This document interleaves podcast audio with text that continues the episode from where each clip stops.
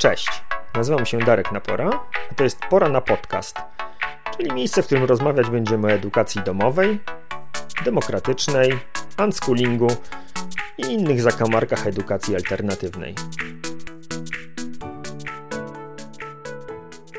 W dzisiejszym odcinku Pora na Podcast zapraszam na spotkanie z Małgorzatą Urbańską, mamą trójki dzieci, które nigdy nie chodziły do szkoły. Porozmawiamy o blaskach i cieniach wielojęzyczności zamierzonej oraz o tym, kim są i z jakimi wyzwaniami mierzą się nadane dzieci, albo dzieci podwójnie wyjątkowe i ich rodzice. Zapraszam.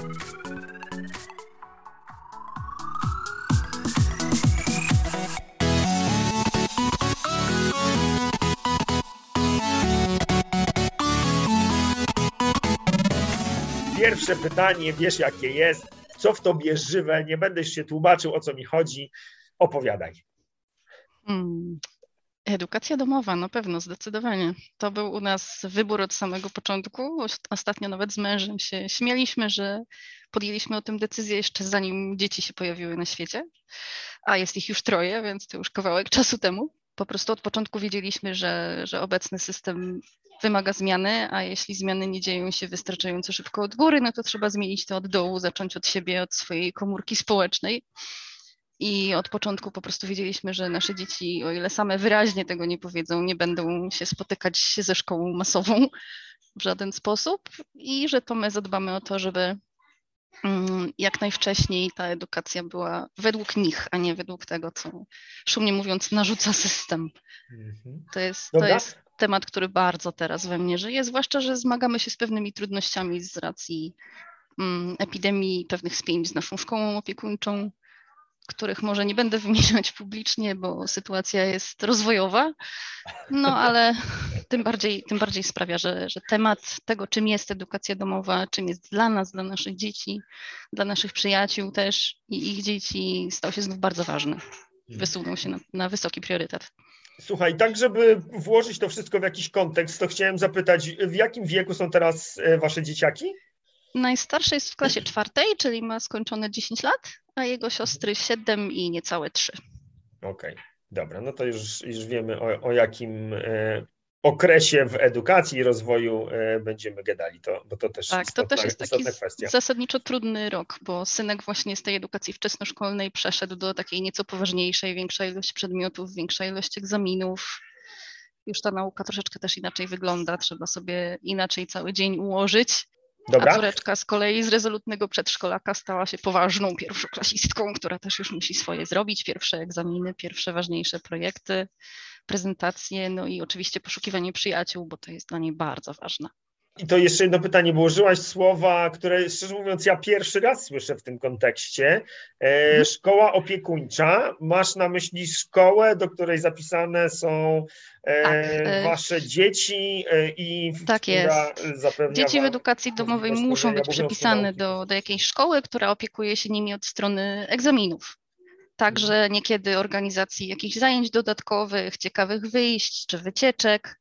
Używa się z reguły sformułowania szkoła przyjazna edukacji domowej albo szkoła parasolowa, ale gdzieś natknęłam się na określenie szkoła opiekuńcza i było dla mnie ładniejsze, dlatego jakoś tak się do niego przyzwyczaiłam. Czy wasza szkoła opiekuńcza e, jest e, szkołą publiczną, niepubliczną? Niepubliczną. To jest niepubliczna szkoła. Okej, okay, dobra, czyli nie, nie Prowadzona próbujecie... przez fundację, jak chyba, jak chyba większość. Okay. Czyli nie próbujecie przy, przybijać muru głową i zmieniać systemu, nie, tylko raczej szukacie nie. tutaj wygody, jeżeli chodzi o wybór szkoły. Tak, wygody, otwartości, zdecydowanie. No i Dobra. szerokiego wachlarza właśnie tych zajęć czy wycieczek, o których wspominałam, tych dodatków, o. które też wspierają integrację dzieciaków, które również wyszły poza system. Jeżeli chodzi o kwestię edukacji domowej, to myślę, że y, osoby, które nas będą słuchać, mają to już w miarę ogarnięte, bo ja o tej edukacji domowej y, ze wszelkich możliwych zakamarków y, staram się opowiadać i, i o tym, jak ona może być różna i, i różne rzeczy oznaczać. Na pewno muszę nadrobić rodzin. słuchanie Twoich podcastów. Słuchaj, no będziesz 40, w 41 odcinku, także trochę tego jest. Plan na długie jesienno-zimowe wieczory na pewno. Dokładnie tak, dokładnie tak. Ale e, edukacja domowa to jest jeden taki e, aspekt, który będzie nam dzisiaj towarzyszył podczas tej rozmowy. Natomiast e, my poznaliśmy się najpierw w grupie nadane dzieci, a tak, potem tak, jeszcze mhm. przez przypadek okazało się, że jesteśmy w jednej grupie, w której oboje funkcjonujemy. Dwujęzyczność. Tak, mhm. czyli dwujęzyczność zamierzona, ona się chyba wcześniej nazywała wielojęzyczność zamierzona, więc gdybyś mogła, proszę, dla tych osób, które nas słuchają, odszyfrować te dwa e, terminy. Wielojęzyczność zamierzona i co jeszcze ważniejsze dla mnie dzisiaj, nadane dzieci. Cóż to za ptica?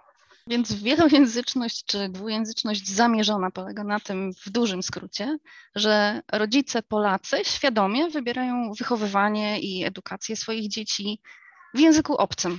Częściowo lub całkiem. Najpopularniejsze są tutaj metody OPOL, czyli One Parent, One Language, czyli w tym momencie przykładowo mama rozmawia z dziećmi po angielsku, jak to w większości w naszej rodzinie również się dzieje, a tata po polsku. My w tym momencie doszliśmy do tego etapu, że właściwie już tylko się przełączamy między językami, dwoje starszych dzieci potrafi wręcz w środku zdania nagle zmienić język, kontynuować myśl tym drugim. Jest to dla nas normalne, a stojące z boku osoby wprawia nieraz e, w rozbawienie bądź e, zdumienie.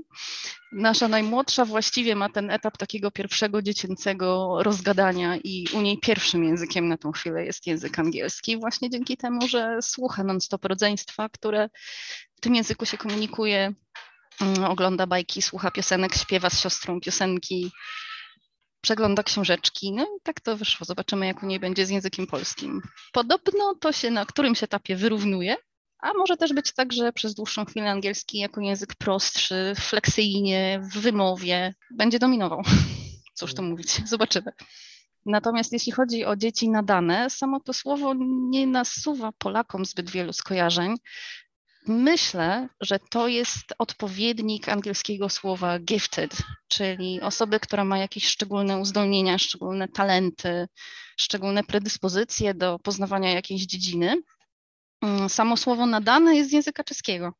Założycielka grupy, w której się nasze drogi zetknęły, czyli e, Kasia Bocian, właśnie wzięła to słowo, ponieważ e, nie znała polskiego odpowiednika, zresztą formalnie chyba takiego jak dotąd nie ma, ponieważ e, zrzesza ta grupa rodziców dzieci podwójnie wyjątkowych lub po czesku nadanych, po angielsku gifted lub twice exceptional, do którego też pewnie nawiążemy za moment.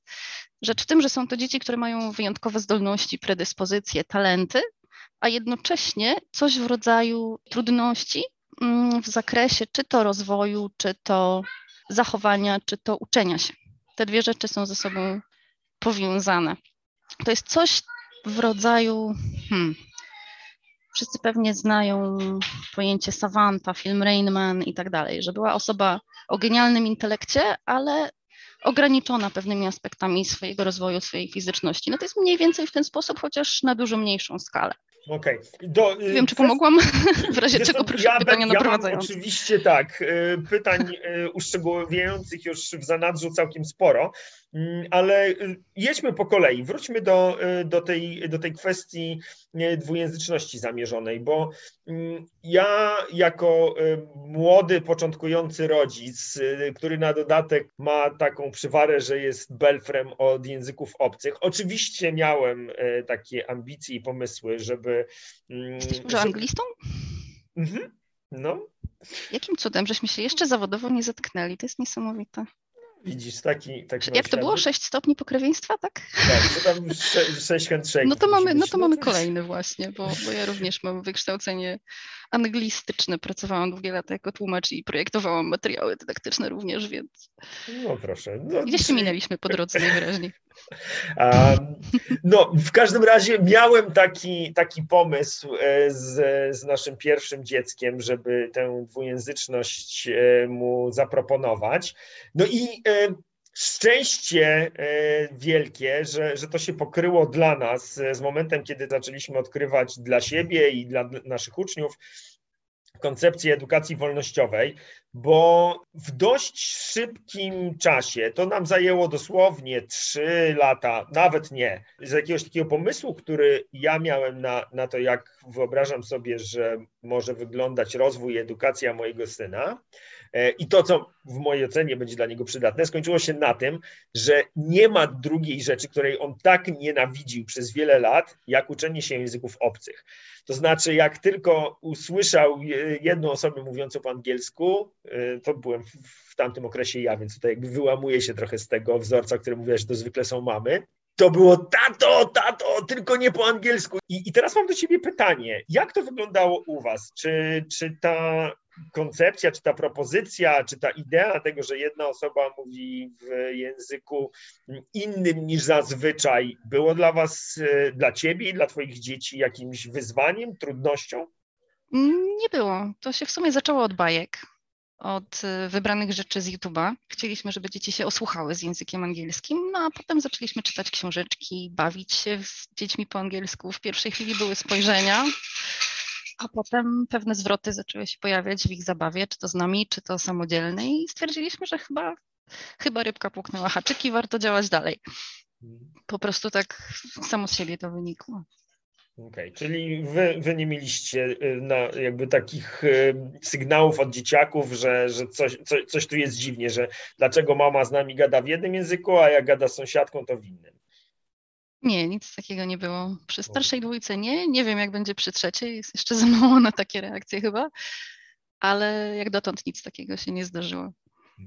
No ja, ja to bardzo, bardzo mocno odczuwałem, także to była jakaś taka nasza rzecz, która, e, która nas w końcu zatrzymała e, po, po, po trzech latach i, i żeśmy to po prostu odpuścili, no bo to była e, naprawdę wojna, wojna z wiatrakami w naszym przypadku, choć znowuż w przypadku córki, która trochę jak rikoszetem dostała to, że, że nie miała tej okazji, tej dwujęzyczności zamierzonej zasmakować. Wydaje mi się, że to mogłoby być dla niej wyjątkowo atrakcyjne i, i, i jej mogłoby to mm, usiąść. A Może jeszcze po... warto spróbować.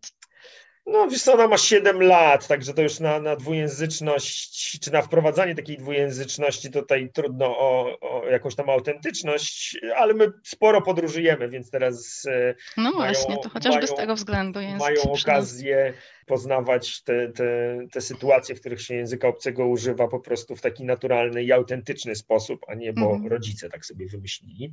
Ale mam jeszcze do Ciebie jedno pytanie e, związane właśnie z dwujęzycznością.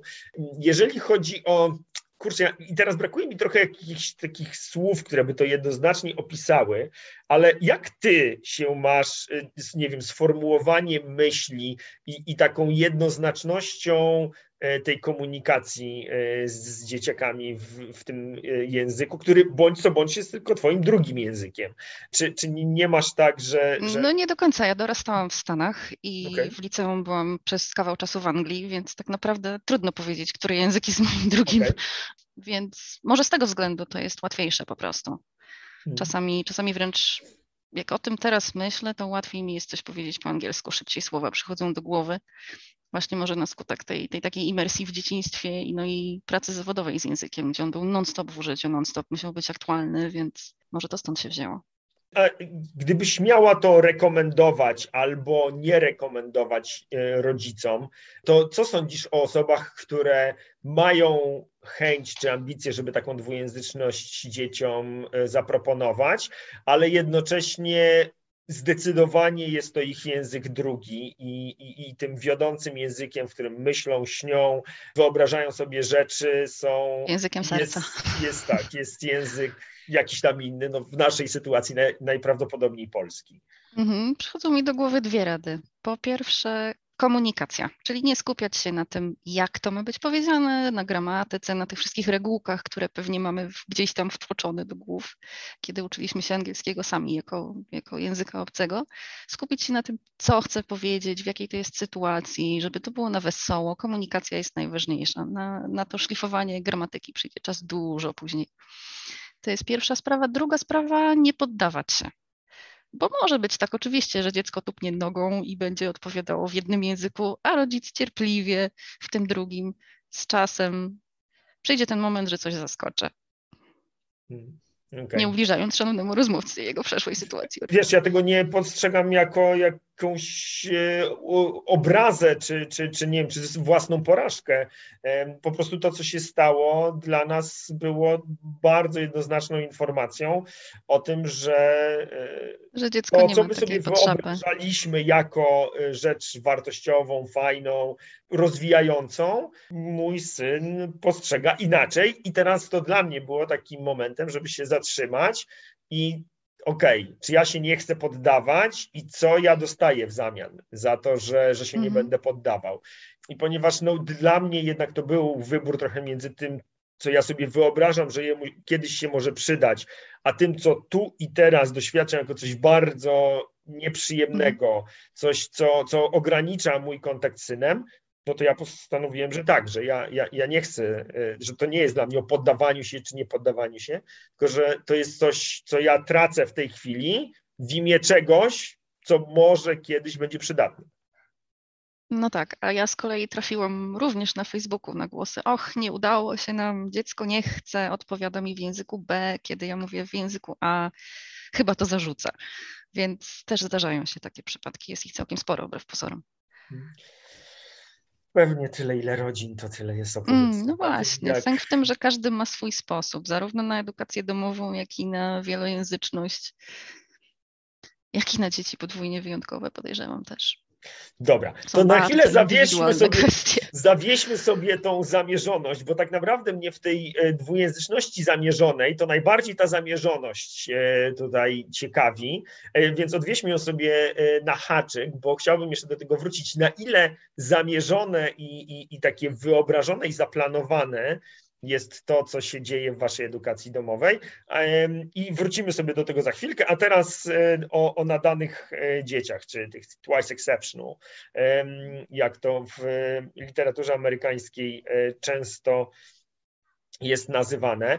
I e, ja, ja tutaj e, wrócę znowuż do naszych interakcji internetowych, bo dosłownie kilka dni temu e, wrzuciłaś taki dokument, który był stworzony przez instytucję, która się nazywała World Council for Gifted and Talented Children. Bez zbędnych skrupułów sobie wymyślili nazwę. tak, brzmi, brzmi bardzo dostojnie.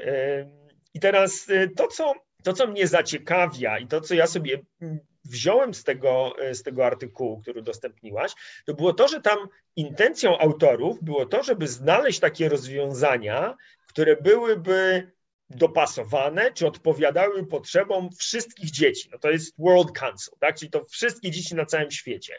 I teraz bardzo mnie ciekawi, jak ty postrzegasz e, tę sytuację. E, kim są nadane dzieci, czy rodzice nadanych dzieci, żeby dało się, czy, czy jest to w ogóle możliwe, żeby stworzyć taką koncepcję, która pozwoli zaopiekować wszystkie te potrzeby. Ja, jak to słucham, to trochę mi się to kojarzy ze szkołą. No, szkoła miała taki, taką ideę, żeby wszystkie dzieci przygotować do funkcjonowania w społeczeństwie. No i zarówno wasz wybór, jak i mój wybór, to znaczy edukacja domowa, zdaje się świadczyć o tym, że uznajemy, że nie da się znaleźć takich spójnych i jednorodnych rozwiązań dla wszystkich. No to jak z tymi dziećmi podwójnie wyjątkowymi? Czy są jakieś rzeczy, które dla wszystkich będą wspierające? W Polsce, o ile mi wiadomo, jeszcze nie ma. I to była poniekąd ta iskra, która wyzwoliła założenie tej grupy. E, poświęconej właśnie dzieciom nadanym, ponieważ e, ja i kilkoro innych rodziców w grupach poświęconych edukacji domowej szukaliśmy swojej wioski, swojej społeczności dla naszych szczególnych dzieci i zastanawialiśmy się właśnie, co moglibyśmy zrobić, my jako rodzice, czyli znowu oddolnie, mm, żeby nasze dzieci zostały zauważone, jak to rozmawialiśmy na początku, holistycznie, czyli przez pryzmat zarówno ich e, talentów i zdolności, jak i tych trudności, które nieraz owe zdolności maskują. Jest taka świetna publikacja dr Magdaleny e, Giercarz-Borkowskiej, Edukacja domowa jako alternatywa dla dzieci zdolnych. To jest chyba pierwsza duża publikacja badawcza poświęcona właśnie dzieciom zdolnym, w tym podwójnie wyjątkowym, w kontekście edukacji domowej. I pani doktor również mm, warto ją zaprosić swoją drogą kiedyś, jakbyś, jakbyś potrzebował rekomendacji dla gościa. Dotyka również tego tematu, jak, jak system patrzy na dzieci uzdolnione i na dzieci niestety nazywane przez system paskudnie uzdolnionymi z deficytami. Au. No i właśnie ta publikacja naprowadziła nas na tę grupę, na stworzenie takiego, takiej naszej mini wioski, poszukiwanie rozwiązań, ponieważ według pani doktor, według szerokich badań, które robiła, w Polsce patrzy się na dzieci jednoaspektowo, mówiąc nieładnie, czyli albo postrzega się je jako dzieci uzdolnione bądź uzdolnione wybitnie i wtedy wspiera się te talenty przez przeróżne stypendia, zgłoszenia na jakieś olimpiady, konkursy, y, czy chociażby przeskakiwanie klas, nauka z klasą wyższą w szkole o rok, o dwa, jakieś super indywidualne toki nauczania, tego rodzaju rzeczy. A z drugiej strony na dzieci patrzy się na dzieci przez pryzmat ich trudności. Nie myśli się już, że to jest na przykład wybitny matematyk, myśli się, że to jest y, dziecko z zespołem Aspergera i paskudnie się szufladkuje w tym momencie w tę stronę, nie pomaga się zdolnościom, chce się najpierw wyleczyć z trudności, a dopiero potem diagnozować. Zresztą z takim samym komentarzem się spotkałam w poradni odnośnie własnego dziecka, że najpierw trzeba by było, użyte zostało słowo wyterapeutyzować, czyli pomóc mu we wszelkich e, niedogodnościach, trudnościach, zaburzeniach i tak dalej, by dopiero wtedy myśleć o diagnozie IQ czy poziomu zdolności. Zrobiliśmy tę diagnozę niezależnie i okazało się, że IQ jest wysoce ponadprzeciętne. Mhm. Zdolności poznawcze, ciekawość poznawcza również i po prostu kompletnie nie licowało y, zdanie osoby diagnozującej ze zdaniem z poprzedniej poradni. No jak to tak, że dziecko może mieć kosmicznie wysokie IQ, wysoką ciekawość poznawczą, a jednocześnie trudności czy zaburzenia takie, takie, takie i jeszcze te. O co chodzi? Więc jako grupa nadane dzieci, jako rodzice dzieci borykających się z tego typu właśnie problemami, chcemy hmm, stać się widoczni, stać się słyszalni, powiedzieć: hej, to nie jest tak, że dziecko jest albo tylko zdolne, albo tylko ma jakieś problemy. Jest jeszcze ta trzecia grupa, ta szara strefa, która jest i tu, i tu. Jesteśmy częścią wspólną tego zbioru. Jesteśmy szczególni, no i chcemy troszeczkę szczególnego spojrzenia. Mhm. Na początek jako, jako społeczność, no wiadomo, że wśród tej społeczności są jednostki, które warto postrzegać też indywidualnie. Hmm. No ja nawet bym się pokusił o to, żeby e, indywidualnie postrzegać każde dziecko i, i dlatego e, kiedy czytałem e, te, te, ten dokument i te postulaty, to aż, aż zakuło mnie w oczy, jak bardzo to są takie mm, wyświechtane prawie, że y, zagadnienia z takich y, podręczników pedagogiki do, do jeszcze z minionej epoki i, i gdzie to wszystko było pozostawione na takim poziomie ogólności, że no, kiedy ja to skomentowałem, że słuchaj, no ale to przecież na każdych studiach metodycznych to jest pierwszy semestr nauki. Ty, ty mi odpowiedziałeś, że tak, no ale tego, ale tego, to, że coś jest napisane, to nie znaczy, że tak jest robione. I, i teraz no ja wciąż, nie jest stosowane wciąż w jakby szukam e, tego, co, co chciałabyś, czy co chcielibyście, żeby się stało. Ja decydując się na edukację domową i, i podejmując ten wybór dla, dla swoich dzieciaków, wychodzę z założenia, że tego się nie da zrobić systemowo.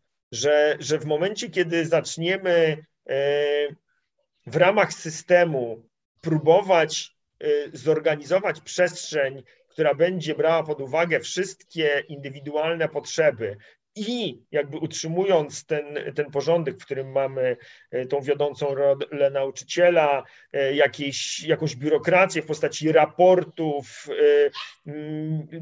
rzeczy, które uczeń powinien albo, albo należałoby, żeby odfajkował w danym, w danym roku czy, czy w danym okresie edukacyjnym, no to, to jakby z, próbujemy naprawić coś, co już wiemy, że nie działa, bo, w szkole już się tego nie da zrobić, gdzie, która jednak jest ukierunkowana na dzieci e, absolutnie e, neuronormatywne, jakby w najbardziej e, typowym, typowym wydaniu. I teraz, jak miałoby się to stać w przypadku dzieci, które są nie dość, że wyjątkowe, to jeszcze podwójnie wyjątkowe, z tym, że mają jednocześnie trudności i bardzo mocne umiejętności w innych aspektach? Hmm. Do, Potrzebna by była naprawdę szeroko zakrojona współpraca z psychologami, z pedagogami, przede wszystkim z rodzicami, żeby otworzyć większą ilość osób na, na potrzeby takich dzieci. To jest zasadniczy problem. Mm. Ale czy to Twoim zdaniem jest realne w takich warunkach? E, nie wiem, bardzo chciałabym, żeby było. szkoła? Szkoła nie sądzę. Edukacja domowa sama w sobie również nie, chociaż na pewno w większym stopniu niż szkoła.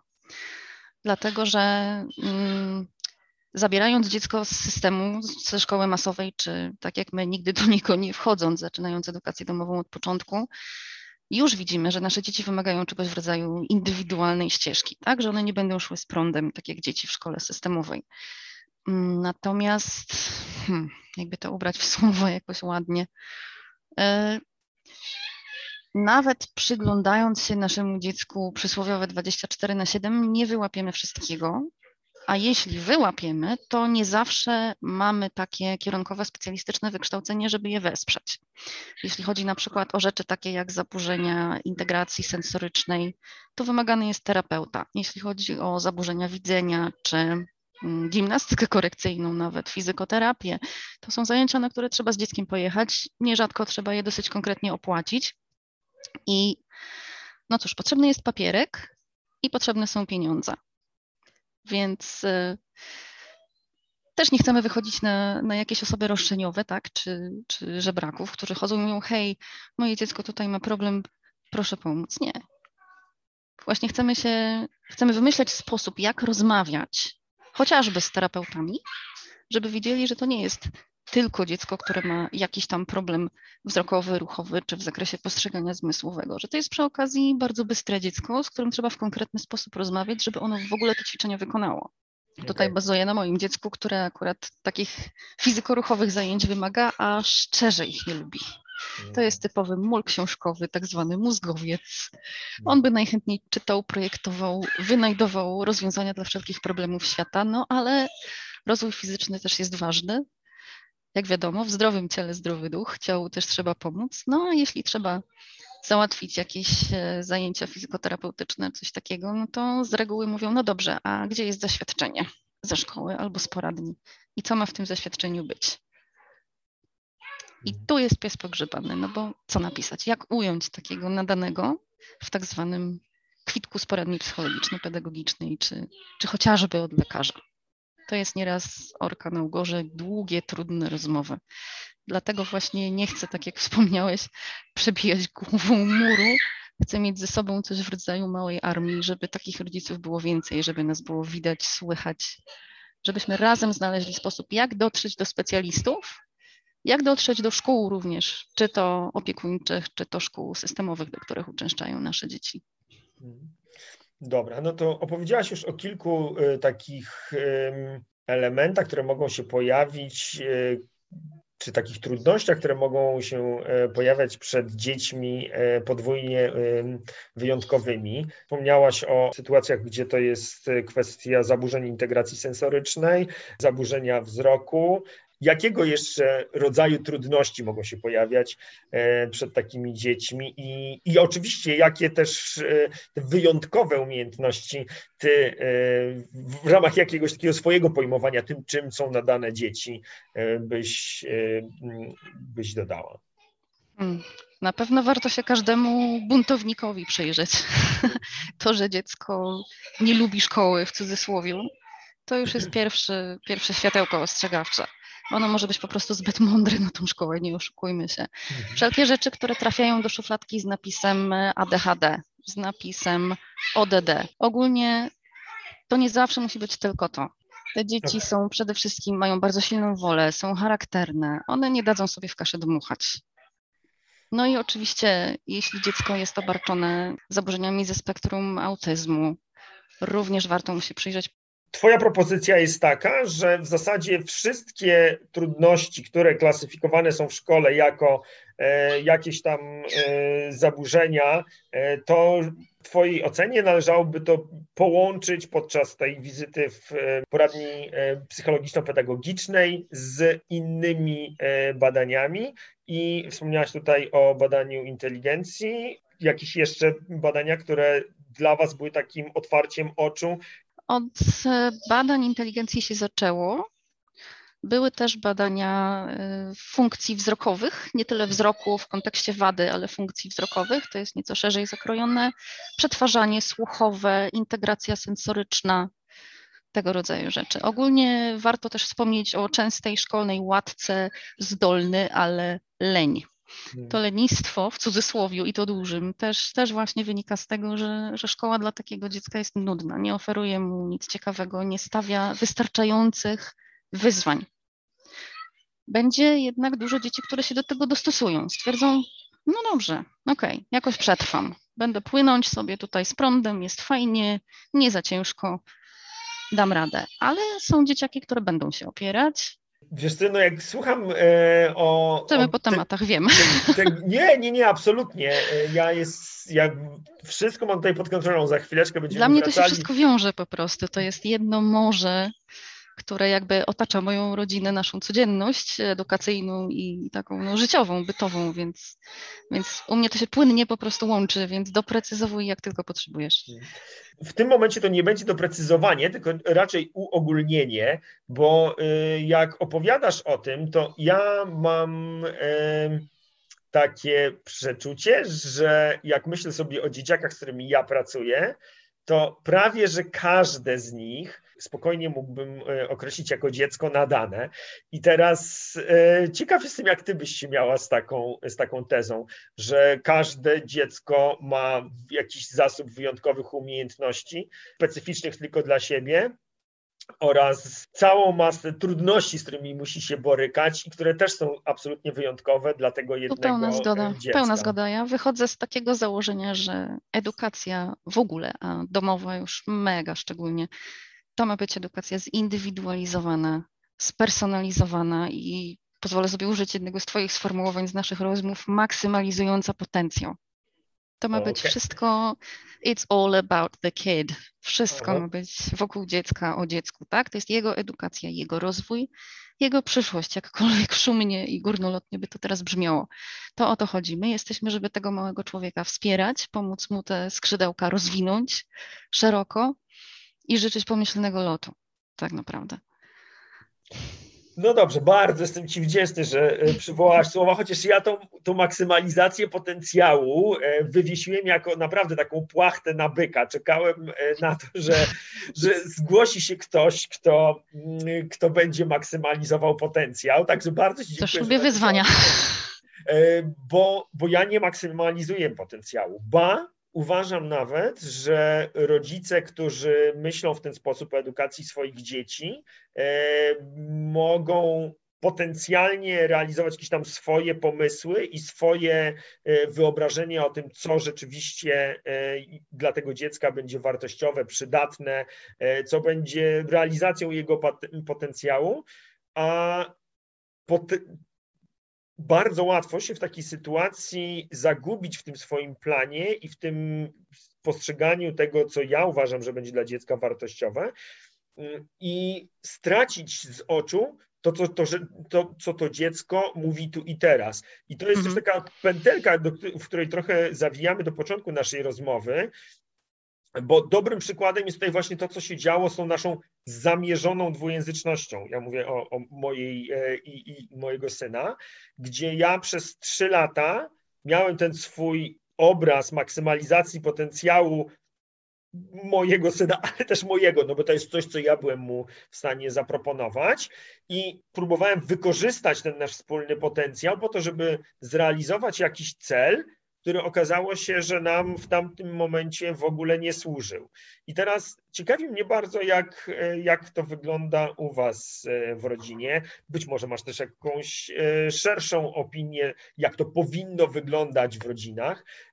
I i jak rozumiesz to maksymalizowanie potencjału? Jak e, kiedy stają na szali takie dwie wartości, jak to, co dzieje się tu i teraz, versus to, co ja uważam, że będzie przydatne, wartościowe e, w przyszłości. A może w ogóle Na pewno trzeba być bardzo masz. uważnym, bardzo uważnym i podążać za dzieckiem jego potrzebami. Ale jednocześnie, jeśli zauważymy, że coś chwyci, to nakierowywać dziecko. Jest taki świetny mem, że rodzic mówi o tym, że moje dziecko uwielbia, załóżmy, grę na pianinie i będzie ją uwielbiać przez następne trzy miesiące, bo już opłaciłem lekcję. No mniej więcej w tym duchu. To był oczywiście mem, więc wiadomo, że z przymrużeniem oka, ale e, rzecz w tym, że jeśli już dziecko widzi, że jest w czymś dobre, albo że ma szansę być w tym dobre i my też to widzimy, żeby wspierać w sytuacjach, kiedy mówi, ej, jednak może nie, może to nie dla mnie, żeby nie dopuszczać od pierwszej takiej kwestii do, do rezygnacji.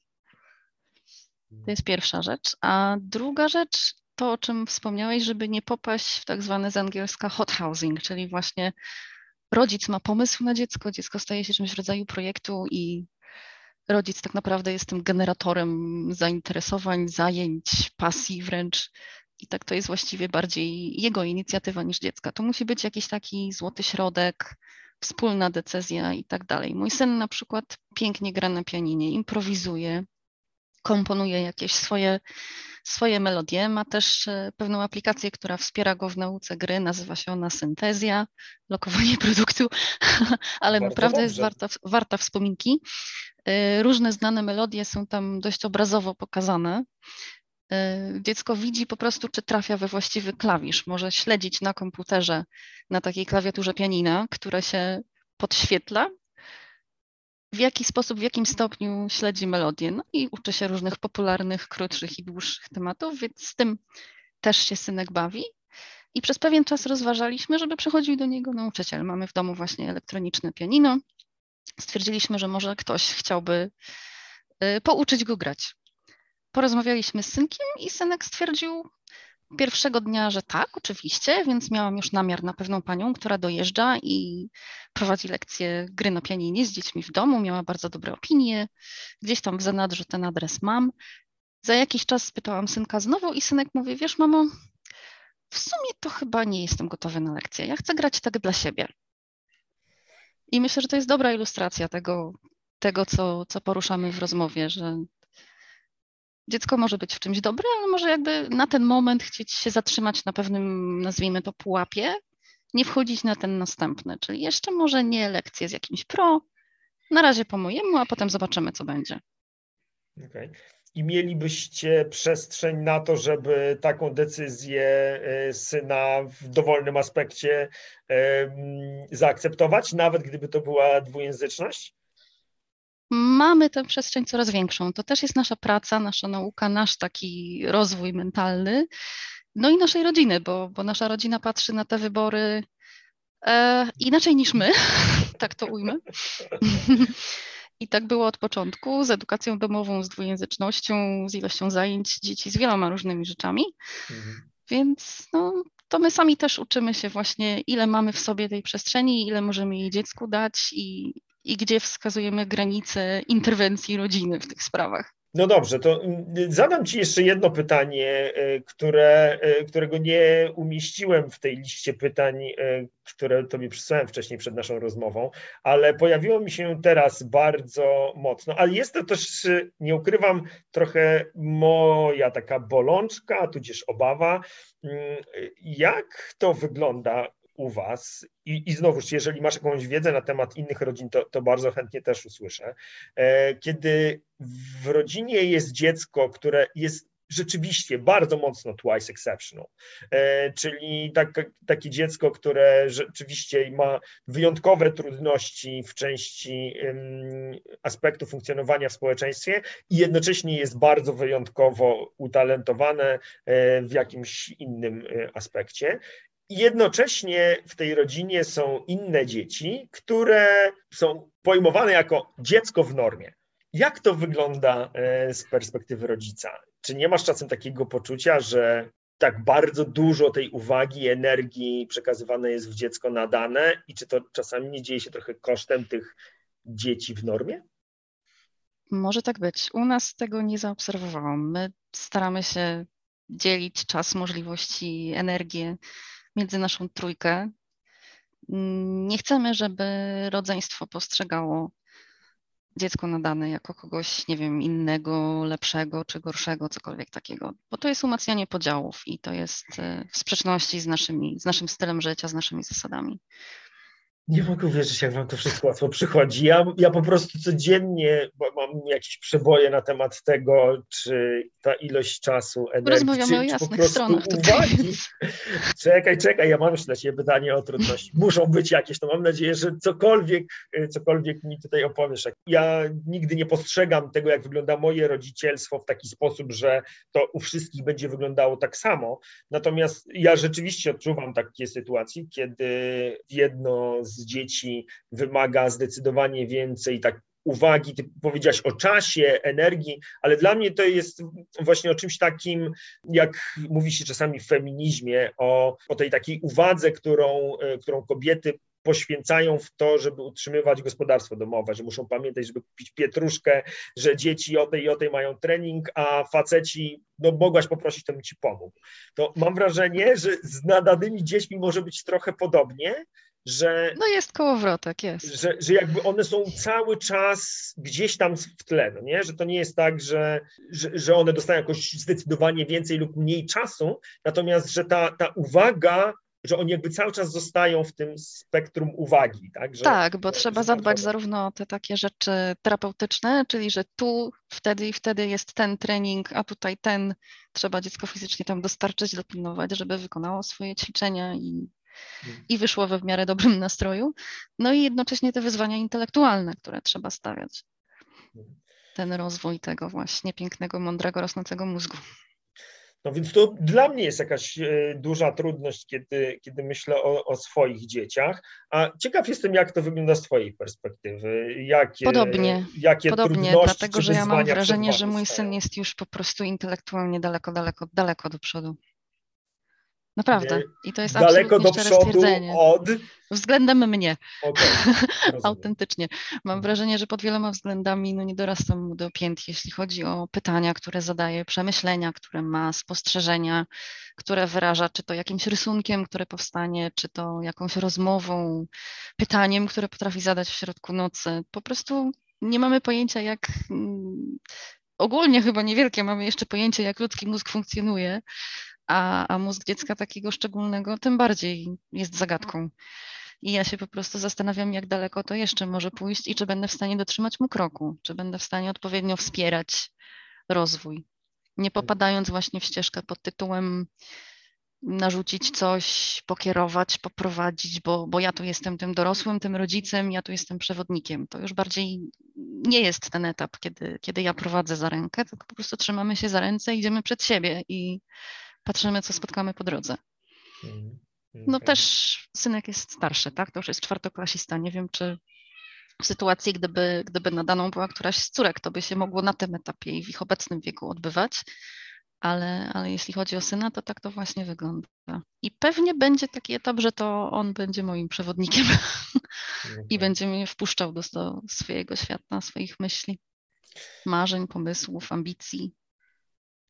No, ja tutaj jestem wielkim orędownikiem e, nigdy nie opuszczania tej, tej wspólnej przestrzeni, albo przynajmniej prób e, pozostawania w niej e, i, z taką uważnością, ale też akceptacją, że jeżeli mhm. chcemy rzeczywiście, Dokładnie. żeby w tym momencie, kiedy dziecko już będzie zbuntowanym nastolatkiem i zupełnie nie będzie chciało być traktowane jak dziecko i chcemy Trzeba pozostawać w tym świecie, momenty. Tak, to, tak. To, to trzeba o to dbać przez cały czas i nie opowiadać Jak o tym, że, że to, co się dzieje tam w Minecrafcie, czy jakieś głupie książki, to w ogóle jest strata czasu, e, tylko, tylko nieustannie mhm. być w tym razem. Tak, i tutaj też ważny jest, myślę, aspekt y, naszego podejścia jako rodziców w kontraście z podejściem naszych rodziców, bo jednak mm, no te sławetne różnice pokoleniowe, tak, są duże. Nasi rodzice byli wychowywani inaczej, oni nas wychowywali jeszcze inaczej.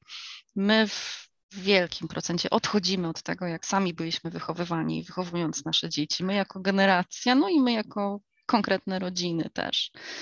I mm, to już nie jest tak, że mamy dużą pulę rodzicielskich lekcji, z której możemy czerpać w tym, co robimy. Musimy przecierać szlaki sami i też nie zawsze wiemy, czy to, co robimy, to, co mówimy, to jest właśnie to.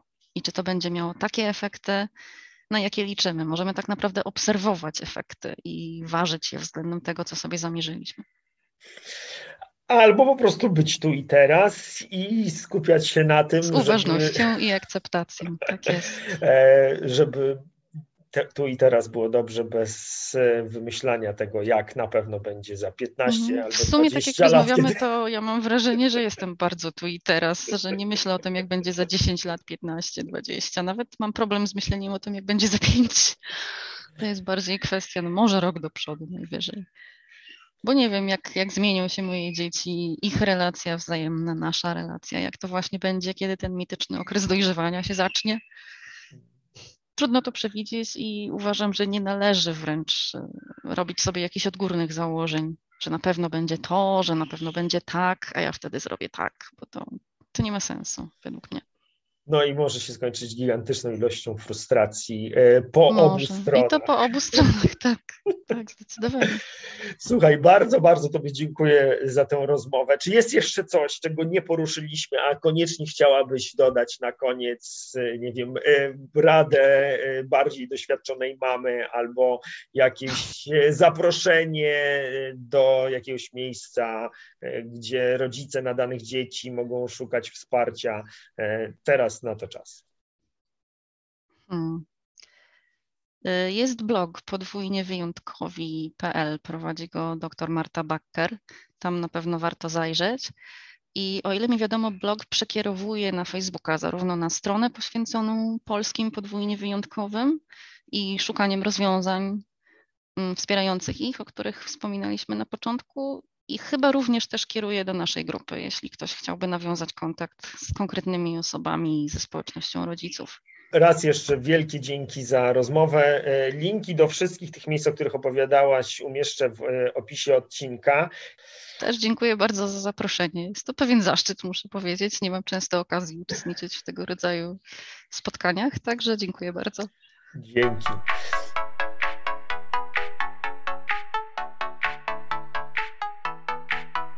Dzięki za wysłuchanie kolejnego odcinka Pora na podcast. Jeśli uważasz, że był wartościowy, cenny, ciekawy, to zachęcam Cię do udostępnienia go. Jeśli masz jakieś pytania, wątpliwości dotyczące edukacji domowej albo któregoś z tematów, który poruszaliśmy w odcinku, to zapraszam Cię do kontaktu. Mój adres znajdziesz w opisie tego odcinka.